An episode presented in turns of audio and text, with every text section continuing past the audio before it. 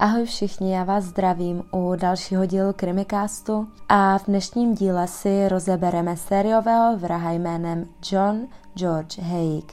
John George Haig se narodil roku 1909 do rodiny, která patřila k velmi přísné náboženské sektě. Jako chlapec získal chorální stipendium na střední škole v Yorkshireském Wakefieldu, což znamenalo, že musel zpívat při anglikánských bohoslužbách v městské katedrále. Později tvrdil, že tyto náboženské aspekty jej uvedly do duševního zmatku, ve kterém dostával vidiny podivného lesa se stromy, z níž kapala krev. Na začátku roku 1934 se oženil, ale krátce po svatbě byl uvězněn za spronevěru. V listopadu tohoto roku byl propuštěn a k manželce se už nikdy nevrátil. Během následujících osmi let byl uvězněn ještě minimálně dvakrát a roku 1943 prohlásil, že dospěl k nápravě a chová se řádně. Nastěhoval se do hotelu jménem Onslow Court a pronajal si sklepní dílnu nedaleko odtud v Sussexu. Touto dobou také nastaly nejhorší měsíce druhé světové války a Haig chtěl za každou cenu přežít.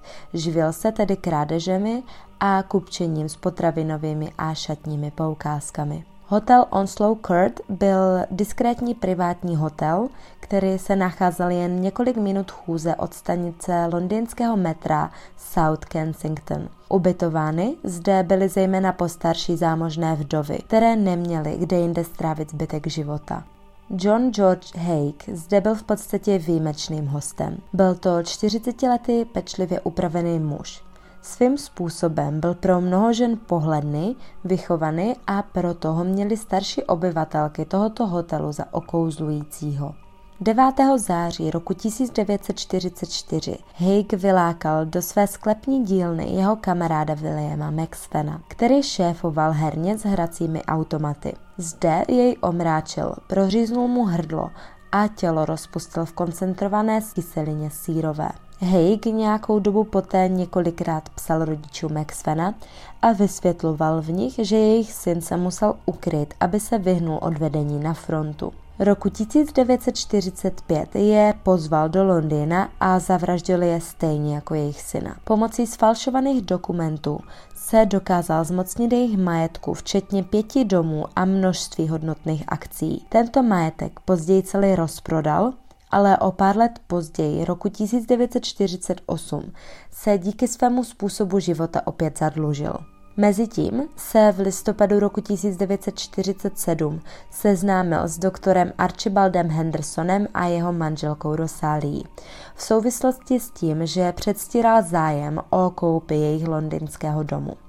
Dne 12. února roku 1948 vzal Haig doktora do své dílny – tam jej zastřelil jeho vlastním revolverem, který mu předtím ukradl. Mrtvé tělo opět nechal rozpustit v nádobě s kyselinou. Poté odešel do hotelu v Brightonu, kde byli manželé Hendersonovi ubytováni pro Rosálii.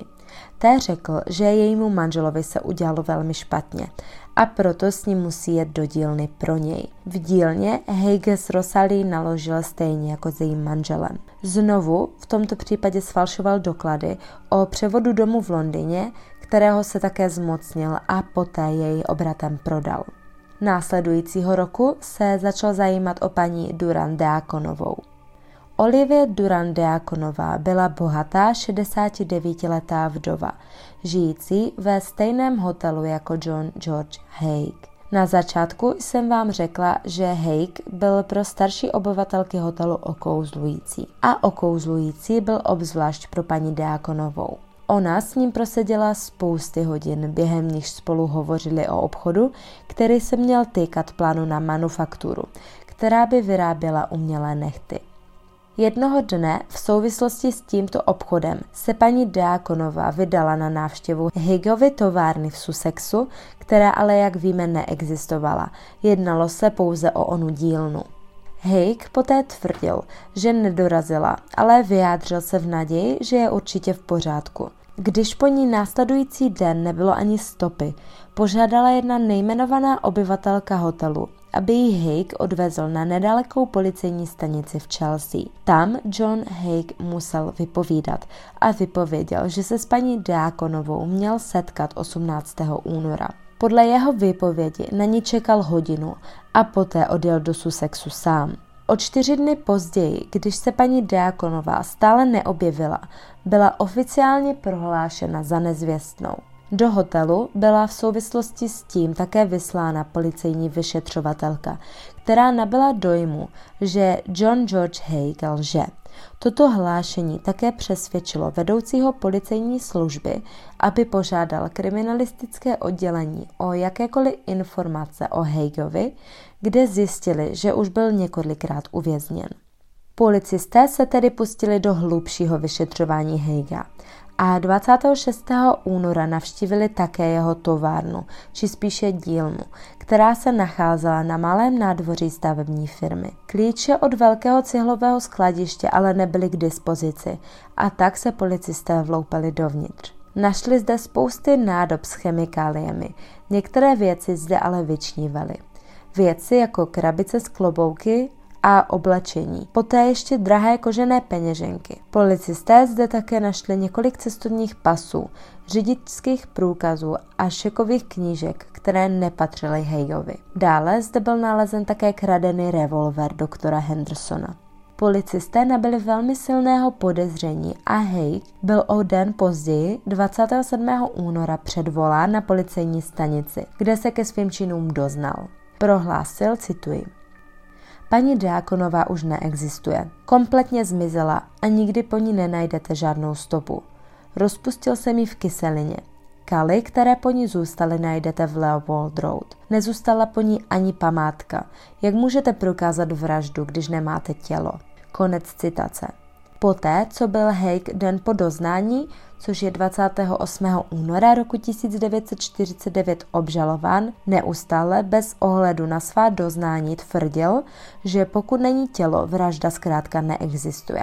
I když v případě absence ostatků bývá pátrání většinou pozastaveno, policie věděla, že v tomto případě je opravdu velmi důležité dokázat, že paní Diakonová je mrtvá.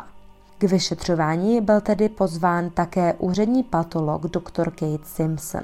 Bedlivě zkoumal půdu v okolí dílny na Leopold Road a zvedl vyleštěný kamínek velikosti třešňové pecky. Byl to lidský žlučový kámen, který kyselina sírová nerozpustí. Dále zde Simpson z téměř 10 cm vrstvy kalu dokázal vylovit několik narušených kostí, které, jak se ukázalo, byly součástí levého chodidla – z nichž se poté podařilo sestavit odlitky, které přesně seděly k obuvi paní Dákonové. Zbytky kalu byly schromážděny a převezeny do laboratoře k dalšímu zkoumání. Během následujících tří dnů Simpson našel v kalu další průkazné stopy.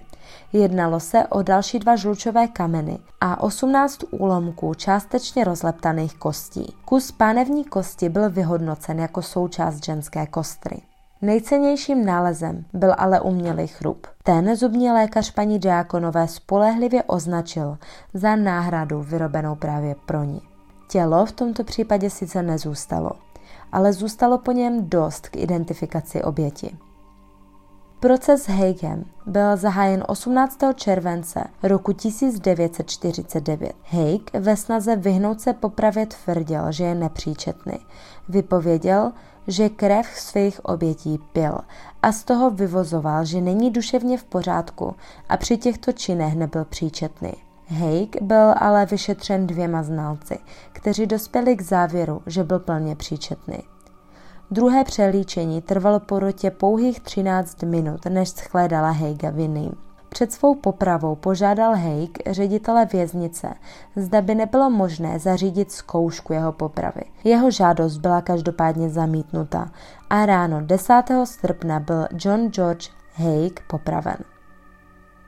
John stihl ještě z věznice odkázat svůj oblíbený oblek a vázanku síni hrůzy slavného londýnského muzea Madame Tussauds a žádal, aby jeho modelu vyčnívaly manžety košile alespoň na palec rukávu saka.